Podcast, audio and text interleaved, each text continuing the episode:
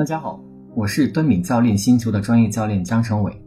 今天我朗读的内容是《高绩效团队教练》第十五章：团队教练的未来发展。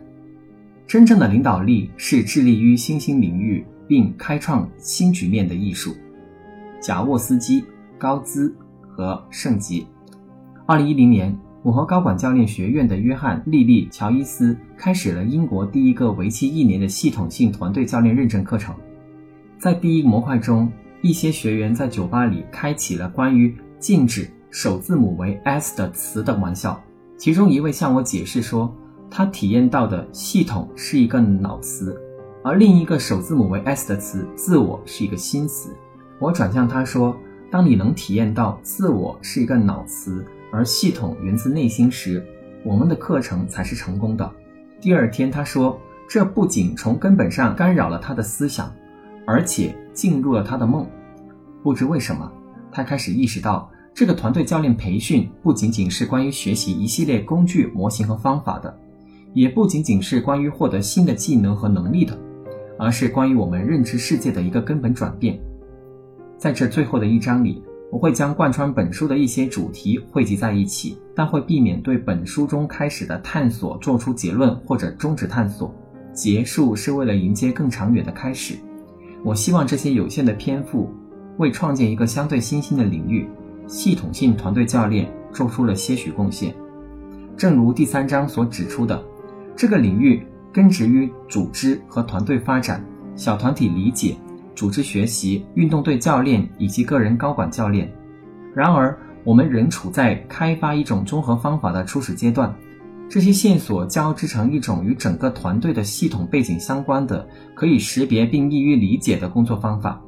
因此，在这最后一章中，我将阐述我如何看待这一领域未来的挑战和议题。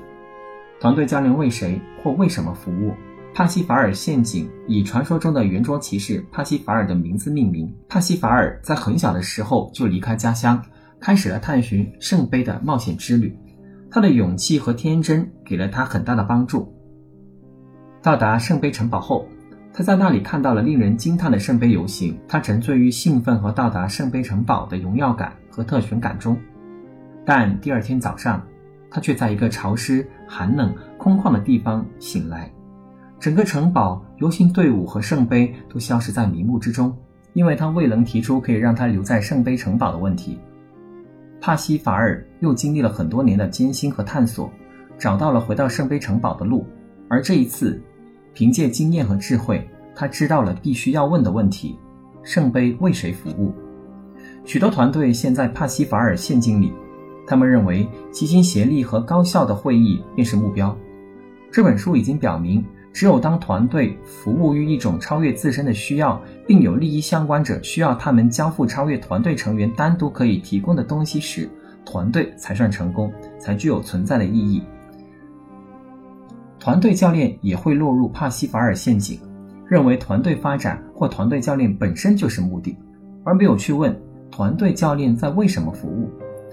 当我们没能提出这个问题时，就像年轻的帕西法尔一样。可能会发现自己在一个寒冷、阴霾、贫瘠的地方醒来，纳闷为什么我们的梦想已经消失得无影无踪，并被迫花更多的时间去寻找。作为一名团队教练，如果我想要创造可持续的价值，那我就必须清楚团队教练的工作为谁服务，为什么服务。至少我需要确保我的教练是服务于团队成员、团队整体、团队所在的组织。以及组织所服务的更广泛的系统。此外，我必须服务于将所有各方连接在一起的关系，因为没有任何一方可以靠自己就取得成功，而且他们的价值在本质上是紧密相连的。我需要关注所有各方未发挥出来的潜力以及他们之间的联系，并协助发挥这些潜力。然而，在为个体团队成员服务时，我不仅要服务于他们的碎片化的自我的需求。而且要帮助每个人找到他们的使命、他们的贡献、他们在这个世界上要做的事情的目的。波特和克莱默在2011年表示，在为团队服务时，团队取得高绩效本身并不是最终目的，它只是一个让团队更好地为其利益相关者创造共享价值的手段。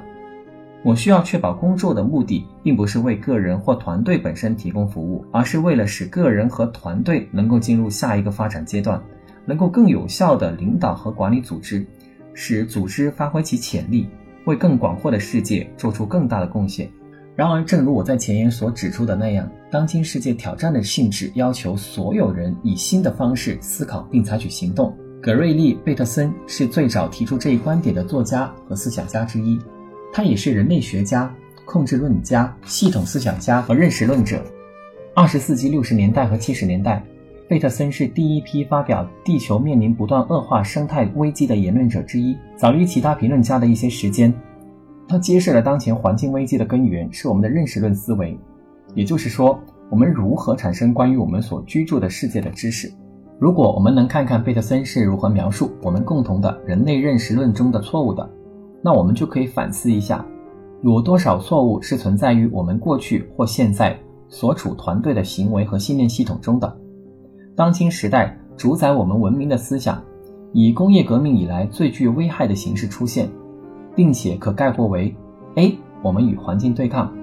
；B. 我们与他人对抗；C. 个人或单个团队、单个公司、单个国家才重要；D. 我们可以对环境进行单方面控制。而且必须争取到这种控制。一，我们生活在一个无限扩张的边界中。F，经济决定论是常识。G，技术会帮助我们实现。贝特森还揭示了这些信念根植于神学，将神与创造物分开，并创造了一个脱离自然界的纯粹的超然的神。如果你把神视为外物，让它和他的创造物相对；如果你认为你是按照他的形象创造出来的，那么你会在逻辑上自然地将自己看作是外在的，而与你周围的事物产生对抗。当你妄称所有的心智都属于你自己时，你会认为围绕着你的世界是无意识的，因此没必要有道德或伦理上的考虑。环境将任由你开拓利用。如果这是你所认为的你与自然的关系，加上你还有先进的技术，你生存的可能性就像是地狱里的雪球。你或者死于自己仇恨的副产品的毒害，或者死于人口过多及过度放牧。除了这些，还有水资源短缺、气候变化、饥荒和战争。我们的世界正在走向英国首席科学家约翰·贝丁顿所说的2030年的完美风暴。如果我们现在重新审视这些错误和危险的信念，我们就可以看看我们能用什么样的解药或治疗方法帮助我们克服这些根深蒂固和习以为常的想法。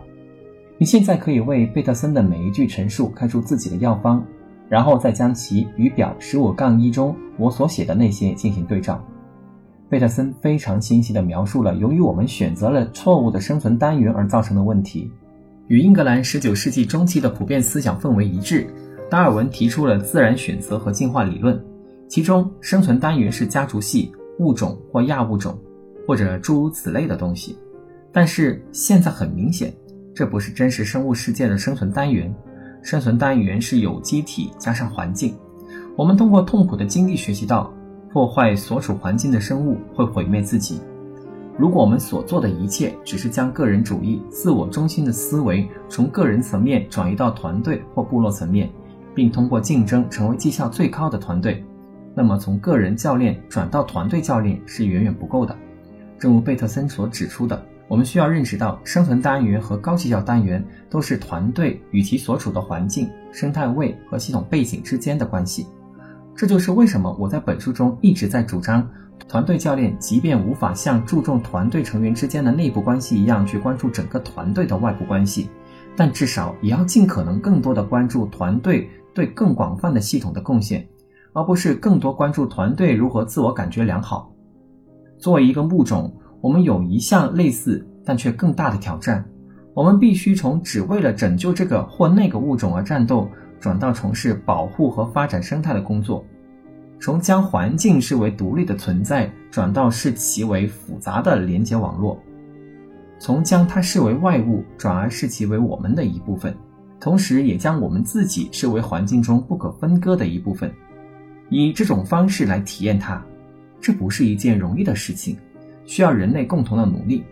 持续为个人和团队客户以及他们的组织服务，不是一件容易的事情。为了取得成效，所有教练需要不断反思自己的工作，并扩展自己的教练能力。这就需要发展从当下呈现的问题中抽离出来，并在更广泛的系统中看到重复模式的能力。这种对过程反思和系统觉察的持续要求，意味着所有教练都应该进行定期的个人和专业发展，包括接受专业的系统团队教练督导人员的高质量督导。表十五杠一，贝特森的陈述和药方。贝特森的陈述：A. 我们与环境对抗，我们和我们所处的环境是互赖的。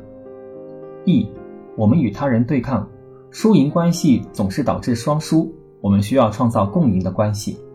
C. 个人或单个团队、单个公司、单个国家才重要。生存单元是有机体加上环境，我们通过痛苦的经历学习到。破坏所处环境的生物会毁灭自己。D，我们可以对环境进行单方面的控制，而且必须争取到这种控制。大自然永远都比它的一小部分人类更大，并存在的更加久远。E，我们生活在一个无限扩张的边界中，成长是有限度的。F，经济决定论是常识，百分之九十重要的事物是不能被经济学所衡量的。金钱作为衡量一切事物的方式，事实上是我们所有人都变得贫穷。G，技术会帮助我们实现，技术本身只会强化我们摧毁自己和环境的能力。你无法用创造某个问题的思维去解决这个问题。未来发展方向，我希望在未来的几年内，我们将会看到如下事情发生：组织发展、组织咨询和教练的精华融合在一起。在系统性团队教练领域创造出一个新的、充满活力的集大成解决方案。集体团队领导力领域有更进一步的发展，能更清晰地定义构成团队和共享领导力的因素。正如韦斯特和莱伯尼科娃所说的，鉴于组织中团队环境的不断变化，我们需要退后一步，并比以往任何时候都更加严谨地对待我们的科学和实践。发展出更清晰的语言和能被普遍接受的关于团队教练活动完整的连续性的定义，使客户组织和团队能够更好的签约并再次签约，以获得所需的帮助。如我在二零一二年所述，如我在二零一二年所概述的，组织要开发出更有效的教练策略，整合所有不同的教练方式，包括团队教练。并协同这些方式在组织内部以及与利益相关者的交互界面，创建可持续的教练文化。专业教练组织开始认证系统性团队教练，进一步明晰高效教练所需的素质和能力，以及评估的方式。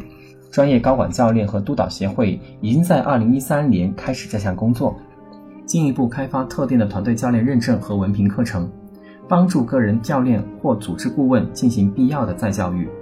运用团队教练所有的五 C 模型，成为熟练的团队教练从业者。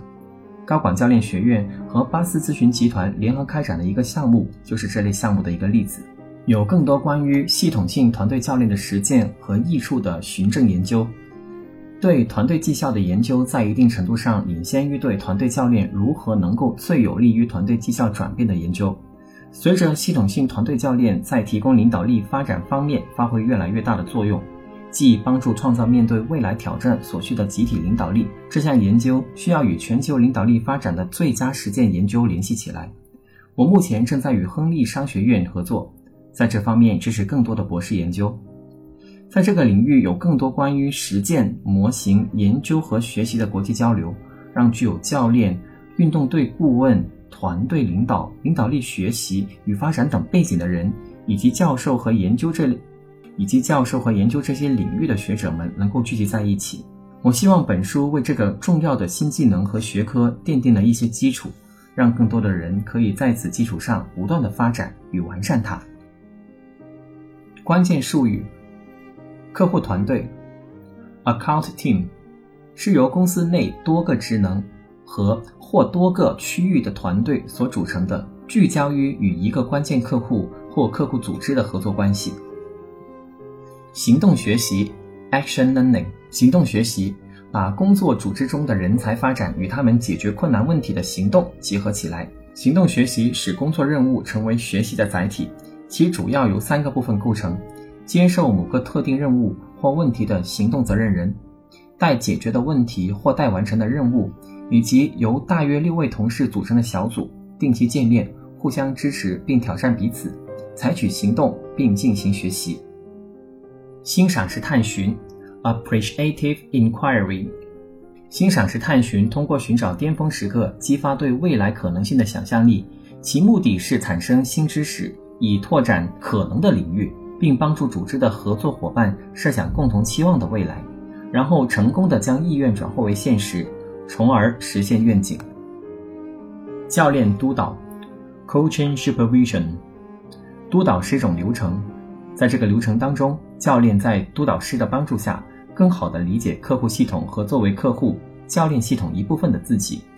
进而转变自己的工作，并提升技能。督导还通过改变督导师与教练之间的关系，关注督导工作所处大环境的动态来发挥作用。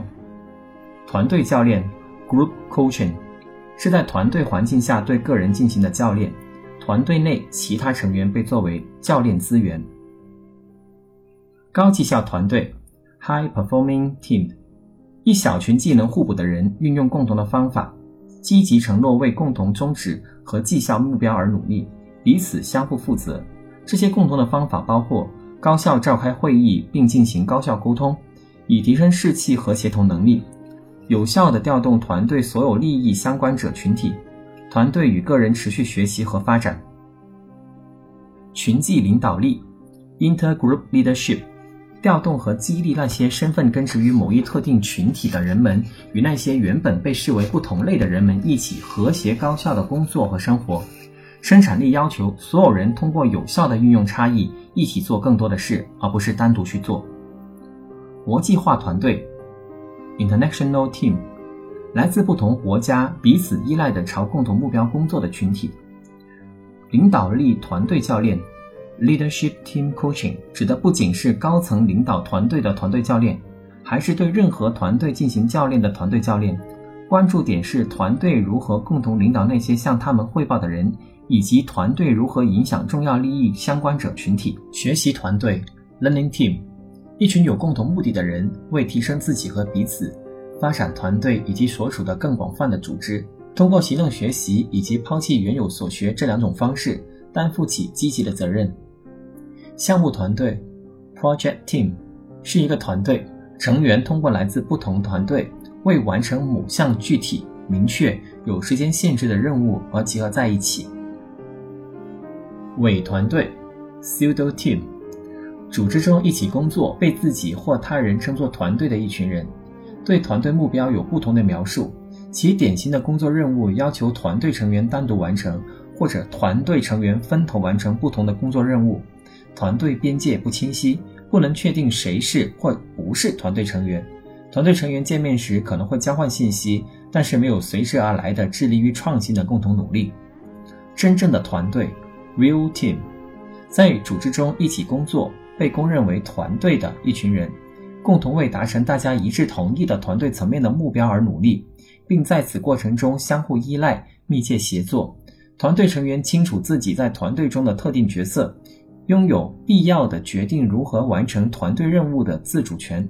为管理团队的工作过程定期沟通。系统性团队教练 （Systemic Team Coaching） 是一个过程，在这个过程中，无论团队成员是否在一起，团队教练都是与整个团队一起工作，帮助团队提升大家的集体绩效以及彼此合作的方式，并帮助大家提升集体领导力，更有效地调动所有重要的利益相关者。共同进行更广泛的业务转型。团队建设 （Team Building） 是指团队发展早期阶段用于帮助团队的任何方法。团队发展 （Team Development） 是团队所采取的任何方法，无论是否有外部协助，其目的都是为了提升大家彼此之间顺畅合作、共同完成任务的能力和才能。团队引导 （Team Facilitation） 一个或多个特定的人受邀引导团队。帮助团队管理过程，从而把团队从过程中解放出来，专注于任务。团队过程咨询 （Team Process Consultancy） 是一种团队引导形式。团队顾问参加团队的会议或者规划活动，并就这项任务进行的怎么样提供反思与回顾。变革型领导力团队教练 （Transformational Leadership Team Coaching） 教练在任何层级上担当领导职责的团队，不仅帮助他们关注如何经营业务，还关注如何转变业务。虚拟团队 （Visual Team） 虚拟团队与任何团队一样，是在共同目标指引下。通过互赖性任务互动的一群人，与传统团队不同的是，虚拟团队的工作跨越空间、时间、文化和主作界限，通过网络通讯技术加强连接。今天的阅读内容就到这里，我是对敏教练星球的专业教练张成伟，感谢您的收听，我们下次再会。